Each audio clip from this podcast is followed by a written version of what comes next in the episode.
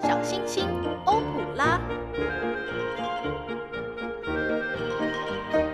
，Concerto and Sonata。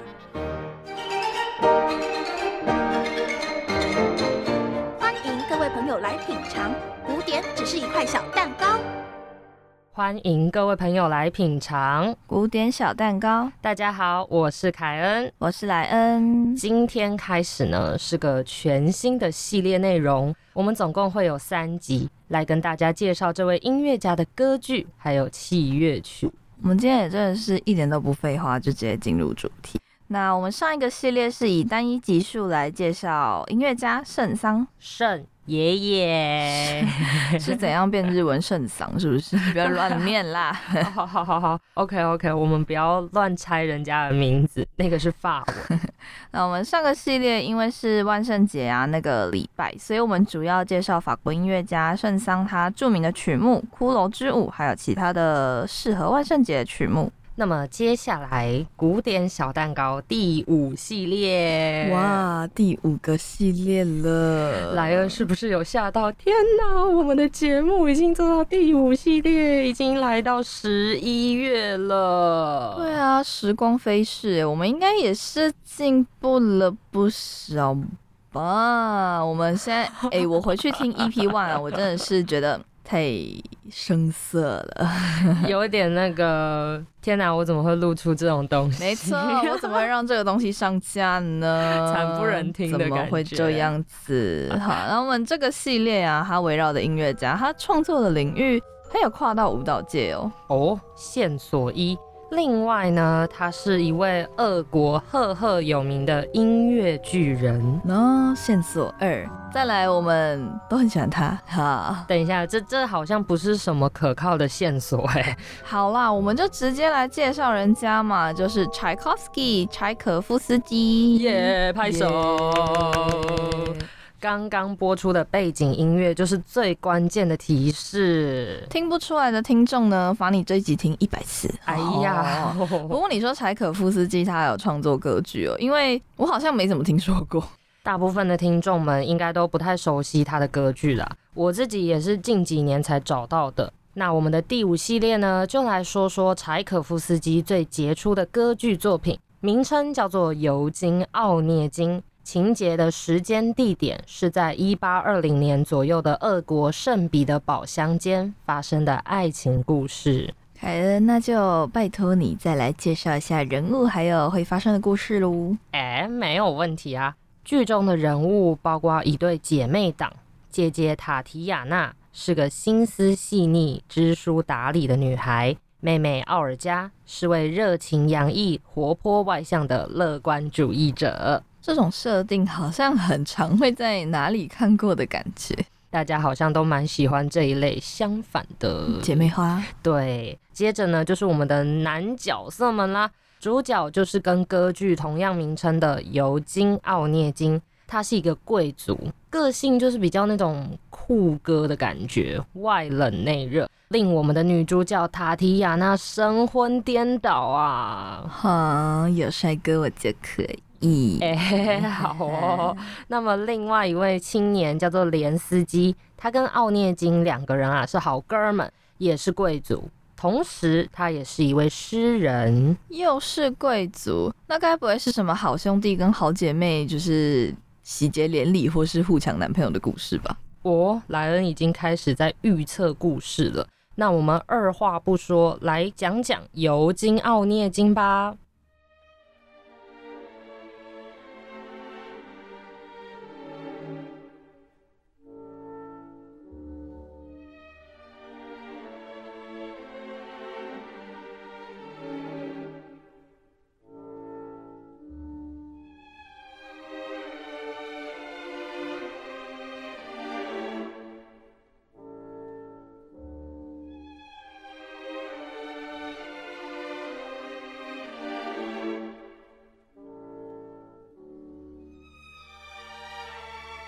从暗暗忧郁的序曲当中，就为整出歌剧的样貌下了注解。可是吸引人的啊，是柴可夫斯基在阴郁的乐声之中，用各项乐器跟旋律呈现故事女主角塔提亚娜本身敏感多情，常常自己现在幻想中那样子的个性，我是觉得啦，可以用浪漫的灰色来形容。我觉得序曲有一点让我会联想到贵族、欸、或者是一些嗯在小镇上的景色哦，可能是柴可夫斯基也有想把这样子的场景的感觉放在序曲之中、嗯、总之我们就看下去。既然刚刚莱恩有讲到好像身在小镇，嗯，正确来说这个地方应该是身在圣彼得堡的乡间，也就是在北国的俄罗斯。那么在这个乡间啊，住着一户人家，里面有一对姐妹花，分别是多愁善感的塔提亚娜跟热情外向的奥尔加吗？哦，莱恩已经储存人物简介在脑海里了，真是不简单啊。哎、欸，好歹也是第十集了，我也是要进步一下吧，不然你那个歌剧的角色讲到现在我都还是一个都记不住，那得怎么办呢？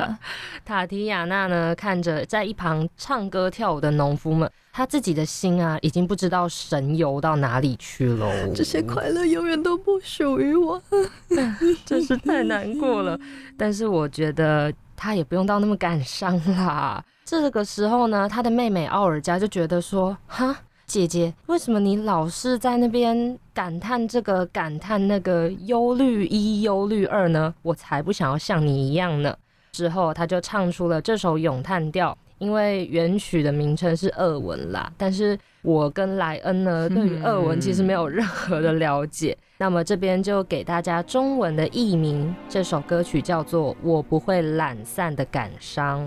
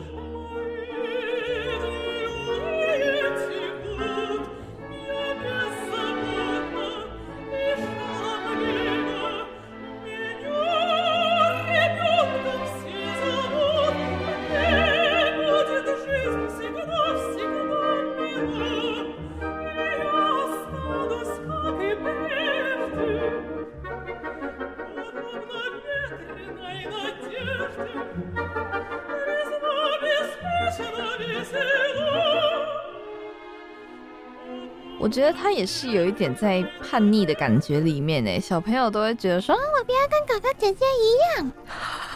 就是觉得我自己不喜欢你那样子，我何必要变成你那样呢？我不要，我不要。这个时候啊，我们来看看塔提亚娜吧。我们刚刚都在关心别人塔提亚娜的心思其实比较像是转大人的青少女，可是就像莱恩刚刚说的，奥尔加就还是一个天真烂漫的小女孩的感觉。确实，塔提亚娜是因为沉浸在她自己的小说世界里面，所以才不自觉的掉眼泪。但这个时候，两位青年连司机跟奥涅金就出现咯，帅哥要出场了，尖叫声、yeah! 好像很可以我相信啊，呃，连司机那个时候看见奥尔加的心情也是这样子的，因为呢，连司机非常喜欢这个天真烂漫的女孩，在恋爱脑的人眼中嘛，永远只看得到属于自己的那一位。进度这么快，我们现在就已经到坠入爱河的阶段了吗？没错，毕竟他就是一个浪漫的诗人嘛。连司机心里有感而发，就唱出了这首歌曲，名字叫做《我爱你》，奥尔加。 I love you。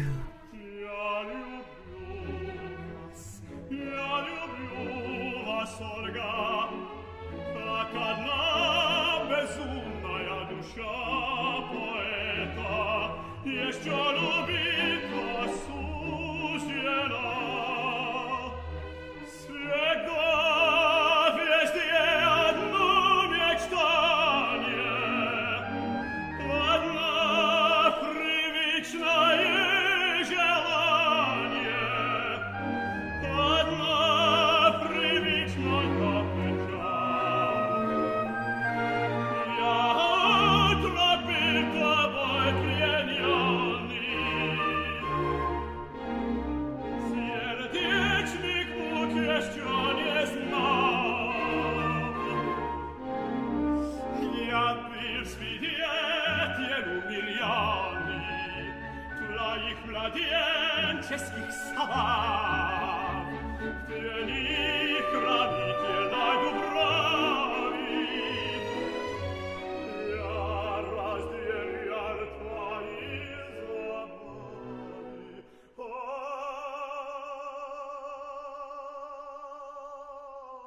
听得出来他的那个内心戏啊，就是只有奥尔加一个女孩。那要不要跳过那些杂七杂八的过程，我们直接到最后去结婚，这样可以吗？手牵手我们一起走。哎、欸，莱恩还没啦，你的进度太快了，是开高铁吗？咏叹调中连司机就唱出了对奥尔加的爱慕之情。他说奥尔加能让他写出生命中的爱情诗篇，歌曲里面充分表现了连斯基对于爱情怀抱美好的理想，也显示了他浪漫纯情的一面。我觉得有一种奥尔加是连斯基的缪斯女神的感觉吗？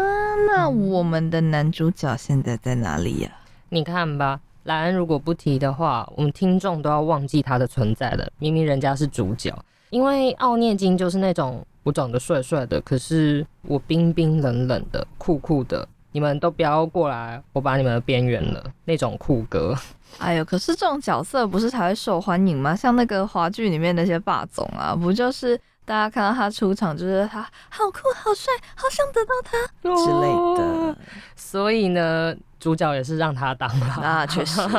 奥涅金虽然是那种忧郁型的角落王子，可是塔提亚娜看见他的时候就一见钟情了，重点是奥涅金对他也有好感哦。哦，对到眼了。嗯，但是内敛的塔提亚娜其实把爱慕之情放在自己的心里，不过家中的奶妈一看到他的脸庞，嗯，这个小孩最近心里有鬼，好像跟之前不太一样呢。忧郁中带点有点幸福的亮光，平时的灰蓝色染上一滴滴的粉红色。莱恩说的还真是具体啊。故事的时间点来到了夜晚，塔提亚娜下定决心要为自己的爱情勇敢一次。哦，凯恩，你的意思是她要率先出手吗？没错，塔提亚娜的内心小剧场啊 Spotlight 直接打在尤金奥涅金身上，她在哭闹着，我到底要不要跟我的真命天子告白呢？现在我们就听一下这出歌剧中著名的书信场景，来瞧瞧塔提亚娜写情书的进度到哪里喽。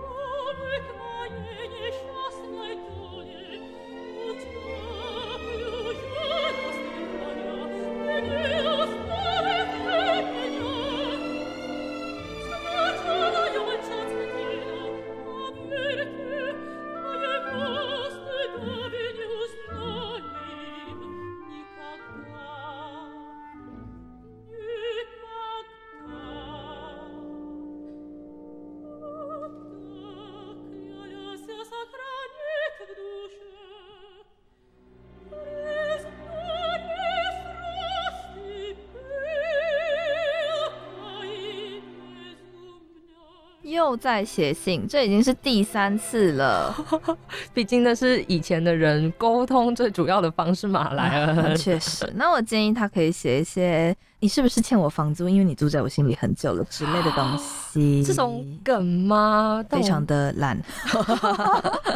哎呀哎呀，我觉得吼，我们这种呃油腔滑调的梗，如果出现的话，奥涅基可能直接看到就把心默默的撕掉了，或者是写一个零分的零，然后送回去给他，直接丢在他头上。这什么东西？哎呀，咱们两个半斤八两，没有什么想法，还是让塔提亚娜自己来吧。可是他现在内心里面真的是有太多的情绪跟声音了，不只是对于奥涅金的爱，同时还有羞涩、疑惑、期盼以及激动。整晚啊，他绞尽了脑汁，终于终于第二天清晨的时候，他封上的情书。哎、欸，彻夜写信也是很有心哎、欸！我之前写给就是偶像的信啊，我应该是在活动或是可能晚上有事情，然后回家写，我直接写到睡着哎、欸，然后我就边写边睡，然后我最后就是隔天打开来看一下我在写什么，然后我就我字超级无敌丑的，然后我最后署名还乱写，然后我就想说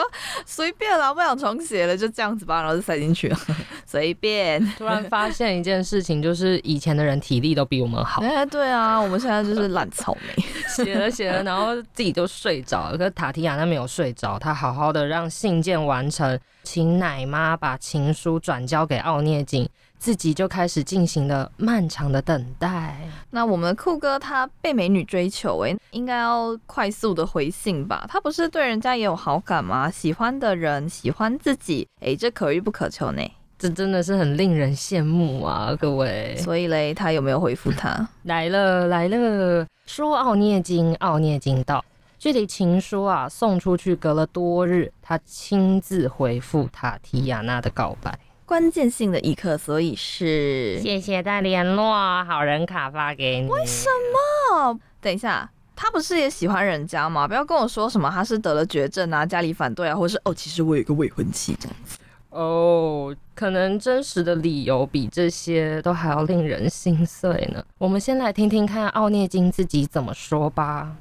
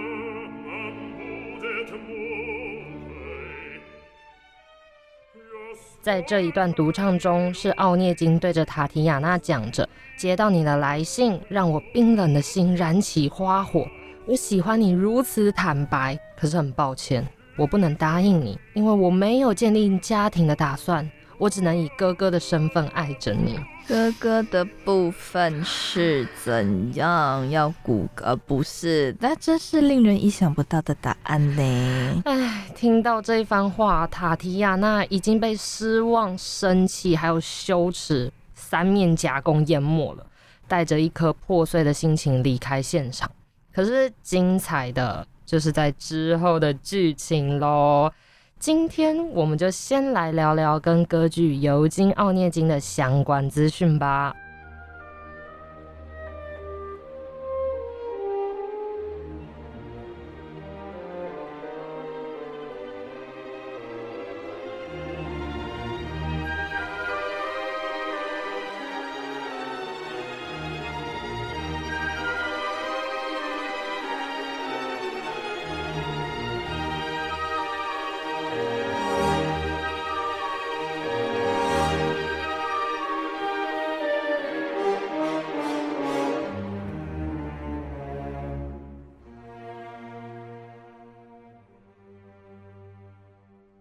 我觉得台湾大众对于俄罗斯歌剧应该还是没有到很了解吧，因为我自己以我对歌剧不了解的情况下，我也还是比较了解就是意大利歌剧，毕竟俄罗斯并不是歌剧的原产国度啦、嗯、不过柴可夫斯基的这出作品啊，在推出之后其实就拥有了一定的受欢迎的程度，一直到现在，其实还有不少的大剧院都会持续的将尤金·奥涅金的剧搬出来演哦。其实在台湾我们比较知道的就是柴可夫斯基的舞蹈的音乐嘛，像是刚刚有播放的《胡桃钳》啊、嗯、睡美人，或者是像《天鹅湖》。那我们的系列呢，这一次的主角就是柴可夫斯基。柴可夫斯基的曲子都很有名嘛，而且又是比较偏大众性高的曲目，台湾人最喜欢的柴可夫斯基小提琴协奏曲，然后或者什么柴钢一啊之类的，大家都几乎那种嗯没有很熟古典音乐或者是可能小入门的人都会非常喜欢，而且 get 到柴可夫斯基的那种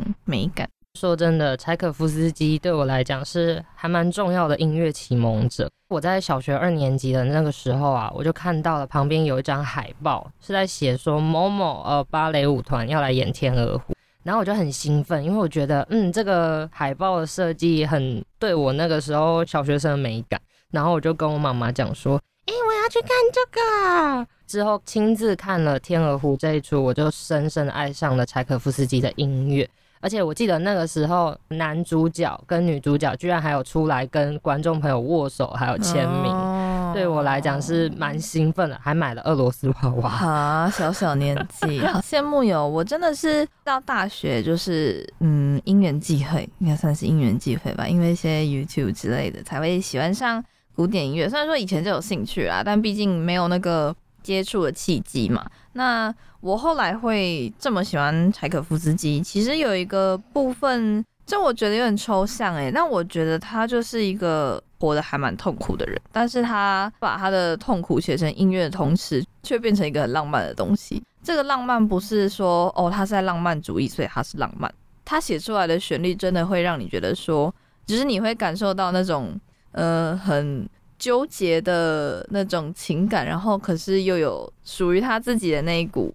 就是浪漫。我我不知道除了浪漫之外还可以用什么形容词去形容他，但是我觉得就是因为这样子，所以我才就是很喜欢柴可夫斯基的音乐。其实我跟莱恩呃这一个部分算是有共同点吧，因为我觉得关于人的忧伤或者是痛苦这件事情，你说他很浪漫吗？ 嗯, 嗯在当下真的是觉得哦天哪，怎么会经历这样子的事情、嗯可是之后变成音乐之后，透过这些旋律跟音符反而可以引发人的共鸣，或者是也许是安慰到某个人、嗯、也许是触动某个人，这个浪漫可以用不一样的嗯情怀下去定义、嗯、那我们回到尤金·奥涅金的歌剧当中，就来小小的跟各位提一下关于柴可夫斯基撰写这出歌剧发生的事情哦、嗯、是什么？嗯，其实就像莱恩讲的，这应该是其中一个对他人生当中痛苦经历的贡献嘛。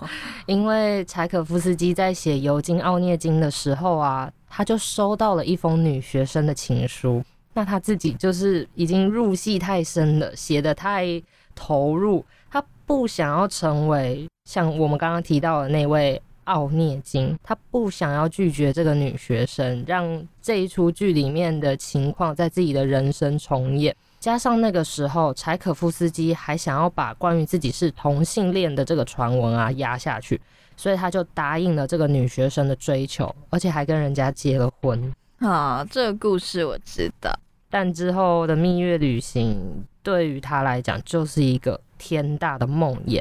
后来的婚姻啊也只有维持几个星期而已。这段日子带给他在情感上的伤痛啊非常的深，为了要修复自己的身心状况，还不得不中断音乐创作。所以我就说同妻不行好吗？如果大家就是不要让自己痛苦，也让女孩子痛苦 OK。 不过说真的，凯恩你刚是不是好像说了一个新的小讯息，就是尤金·奥涅金也是小说吗？作者是哪位？他竟然写这么好，好到让我们老柴就这样陷入剧情，然后还把自己当成男主角。哦哦哦！今天呢要来介绍的这一位是俄国的大文学家，在俄罗斯的文坛他可是具有举足轻重的地位哦。名字叫做亚历山大·谢尔盖耶维奇·普希金。许多十九世纪俄国的音乐家，包括刚刚讲到的拉赫曼尼诺夫，还有上个系列莱恩小小介绍的穆索斯基，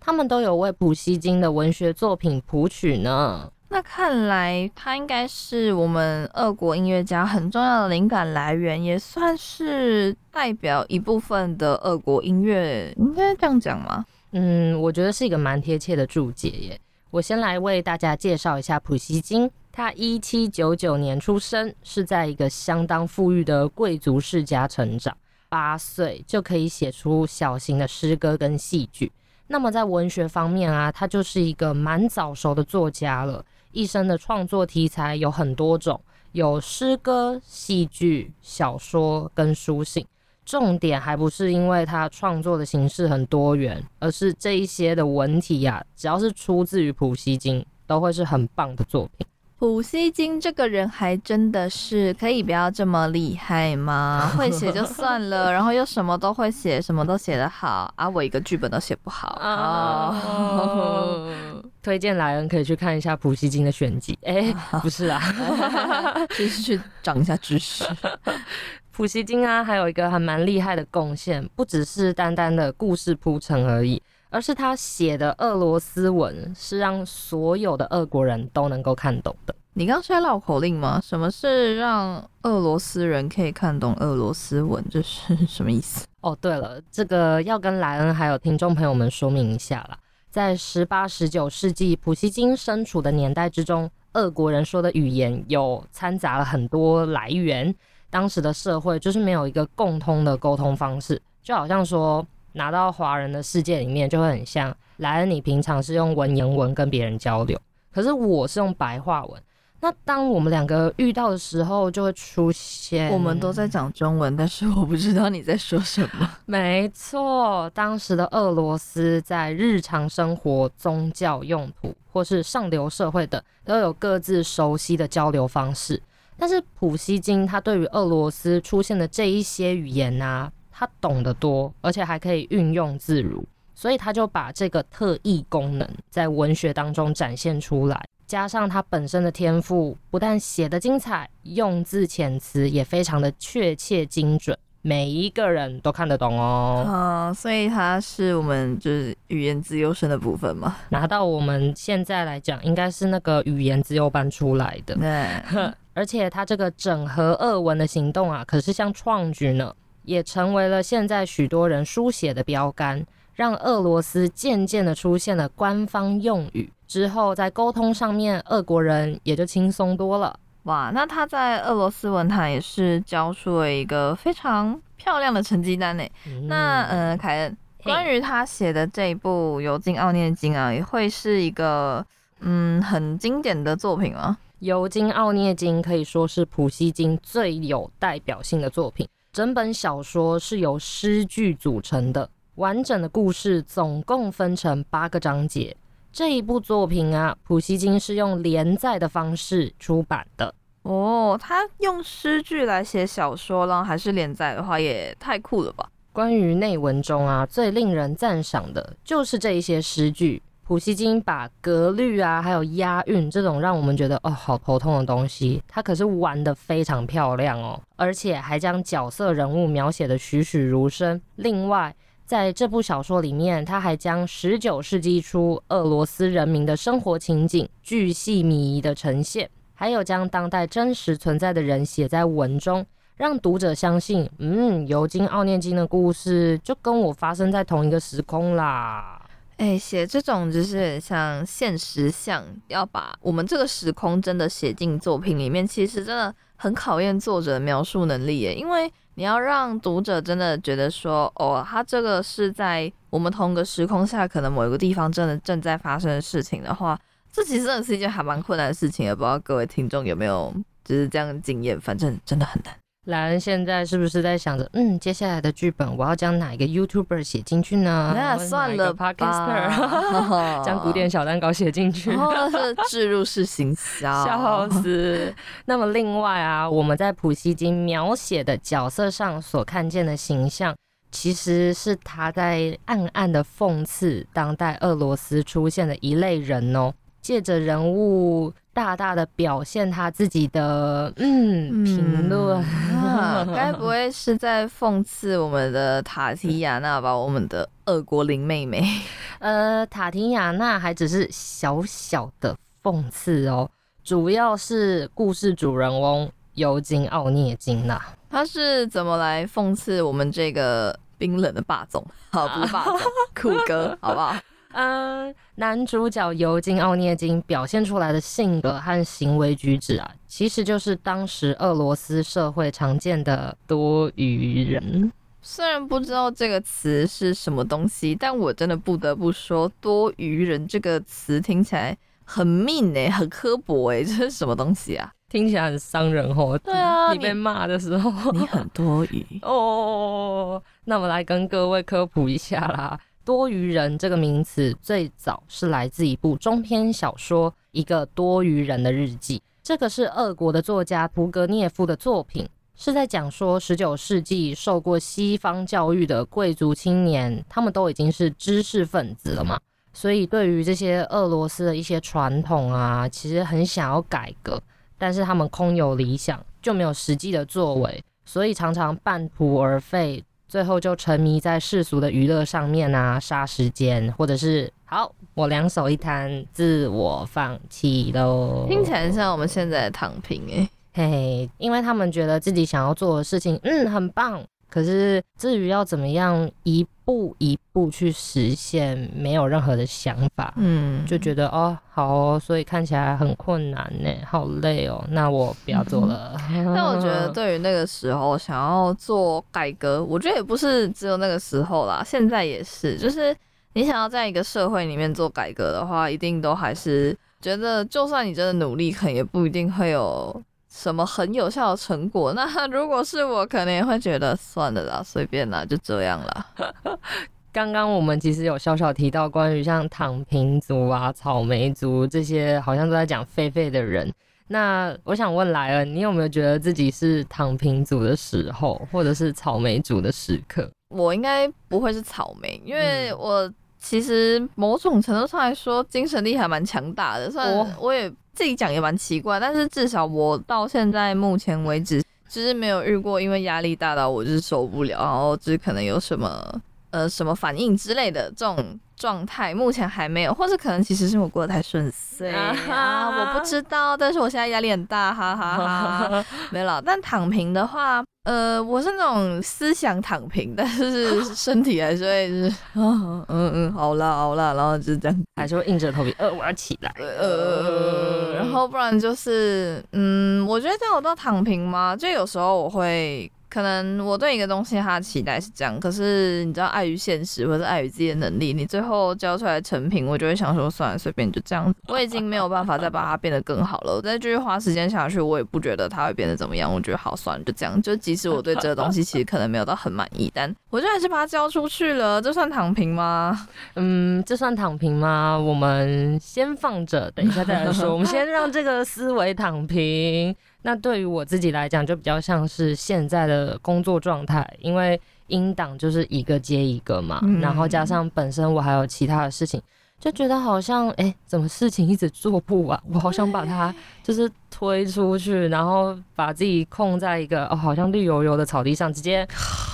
对啊睡觉了，开睡了。那这种时候你会觉得自己很多余吗？多余这个实在是有一点点太刻薄了，我觉得这个词真的是哎、欸，觉得自己很多余的那一瞬间你应该会觉得对这个世界没什么留恋吧，我是觉得不至于啦，但就是会觉得嗯，好累哦，我可以让我睡去好吗？我只是觉得在被讲到多余的时候，我瞬间会呈现那种我要被fade out了，我要越来越透明，我变得越来越透明，就这样对啊，就是多余。我觉得就是在台湾社会或是现代社会会觉得说，哦，我很多余，不会是我在这世界上很多余，应该是可能在这个群体里面，或者在这件事情里面，单指这个状况来说，可能哦，其实自己没有存在的必要，它不会是指于说你在这个世界上，好啊，我就不要，不用，我都不该出生呐、啊，好，再见啦，拜哦，直接拜拜，好啦。其实我觉得不管是现在不论是不是多余人吼，至于在普希金那个时候他自己也是蛮无奈的，各位听众朋友应该听得出来我跟莱恩刚刚就是各种啊哀叹啊其实普希金当时我觉得他多少也是这个样子，虽然说他写归写，可是他也知道自己在这样子的环境当中呃多多少少也是留着身为多余人的血意。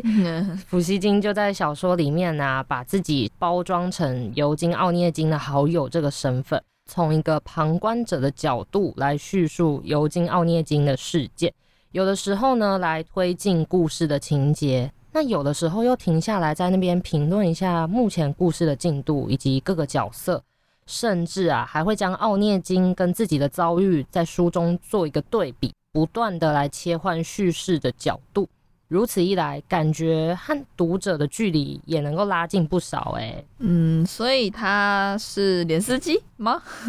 你不是说把自己包装成就是奥涅金的好朋友吗？他不是连斯基，因为他完全就是一个外人的视角，啊、他只是认识奥涅金，上帝视角，有点像讲故事这样。对，说呃，我知道奥涅金，然后知道他跟那一群人哦发生了什么事，啊、我在这边看。这种好像有点幸灾乐祸的感觉，没有啦，普希金没有这样，普希金没有这样。啊、那我觉得他在怎么说故事，也是有他自己的想法跟他自己的风格、欸。那柴可夫斯基算也是蛮有眼光的吧？这个作品拿来编写音乐的话，应该是可以写出一个不错的东西。我觉得除了他在这一项歌剧的创作上面，真的是一个很优秀的表现之外，其实在写出这个歌剧之后啊，我们现在都能够听到柴可夫斯基把这一出剧的音乐是谱写的这么的优秀，所有的这些曲目跟歌词啊，柴可夫斯基都是原封不动的照着普希金原先在小说中的诗篇去撰写，整出剧就好像是在帮普希金的文学配乐一样。而且有一个很特别的地方是，柴可夫斯基只有选择奥涅金人生中的几个重要的场景连接在一起编出这部剧，所以我们刚刚讲到了，诶，今天好像故事的内容有比较少一点，就是因为柴可夫斯基自己在写的时候已经把很多的篇幅做了删除的工作，他把《尤金·奥涅金》这一出剧归类在抒情场景集，所以这套歌剧的情节发展其实不是连贯的哦。柴可夫斯基觉得凭着尤金·奥涅金在俄罗斯的名气啊，呃，上演了观众可以自行脑补一下没有出现的那些过程啊，没问题的。那这个也是嗯、呃、很特别的手法，也是很特别的想法，我只能这样讲。柴可夫斯基他改编这个应该是俄罗斯的文学大师嘛，普希金他的作品、嗯、那这个消息出来之后应该会挺不得了的吧，这个新闻。那首演呈现的时候，他们应该会走一个比较巨大又华丽的风格吗？呃，可惜没有。柴可夫斯基觉得说，《尤金·奥涅金》没有办法像一般的歌剧，像我们之前聊过的意大利的歌剧，有那种花俏啊，或者是很浩大的排场，所以他安排的布景其实蛮简洁的，没有那种 bling bling 闪闪发亮。另外，首演的歌者们也只是请当时候莫斯科音乐院的学生来演唱，因为柴可夫斯基认为这样子简简单单的反而能够展现出尤金·奥涅金特有的清新感。其实仔细想一下，普希金他在写作的时候的那种想要贴近生活的感觉啊，那种呃，贴近现实的感觉，其实柴可夫斯基这个决定也是蛮合理的，而且也决定的很好，因为毕竟你要是做一个很 fancy 的东西的话，那要怎么让大家觉得是自己身边的故事呢？嗯，这样也比较贴近当时候的生活嘛，对不对？嗯、对于这个设计啊，我只能说，嗯，想不到吧。